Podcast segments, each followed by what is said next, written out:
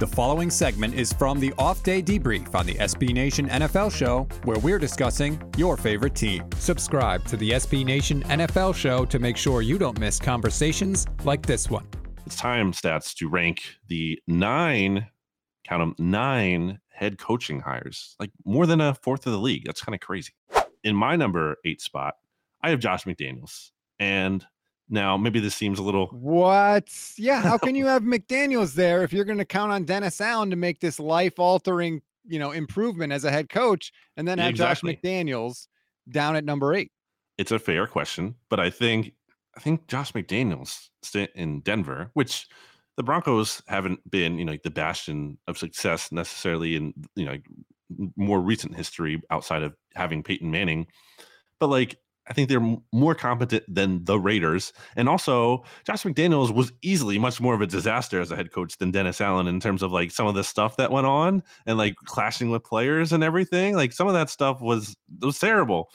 And I think there is a chance that Josh McDaniels comes in here and he has been distanced enough from his first head coaching stint that he has legitimately grown. Uh, I, I I allow that he is kind of to me a boomer bust candidate. But the bust potential, I think, here is huge. I think it, it's it's but there is a potential situation where he hasn't really learned, or he's in this spot with the Raiders where he's going to have a ton of power and too much and being too involved, like he was in Denver, and this thing goes really wrong. So um, maybe he can overcome it. I'm not going to say it's impossible. I'm not going to like Urban Meyer him and saying there's no chance, you know, he's, he's automatic disaster. But the downside here is considerable. I think he he arguably has the lowest downside, obviously, except for Lovie Smith of all these coaches. See, this is funny. I actually had McDaniels at number three on mm. my list. I think that all of his problems are fixable. I was watching an episode of the Brandon Marshall podcast. I can't remember the name of it, which is terrible by me. Uh, and I can't remember the player that was talking about this. Again, terrible by me. It was a, it was a Denver Bronco under Josh McDaniels, and he said, "I have never been more prepared for a game in my entire career than when I was when we had Josh McDaniels there." to me, that goes a long, long way. I think that all of McDaniel's problems can be fixable, right? Like he was, for lack of a better term, a huge jerk as coach. Like some of the fines that he would impose on guys and the things, like he was definitely like Belichick trying to be that.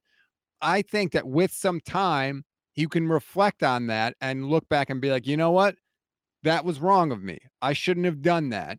And I think that he will so I I'm banking on a big turnaround too. I agree with you, but I think that if he doesn't sort of screw up the roster handling, that I think schematically and from a preparation standpoint, he's still one of the best in the league. I mean, the Patriots hired him right back.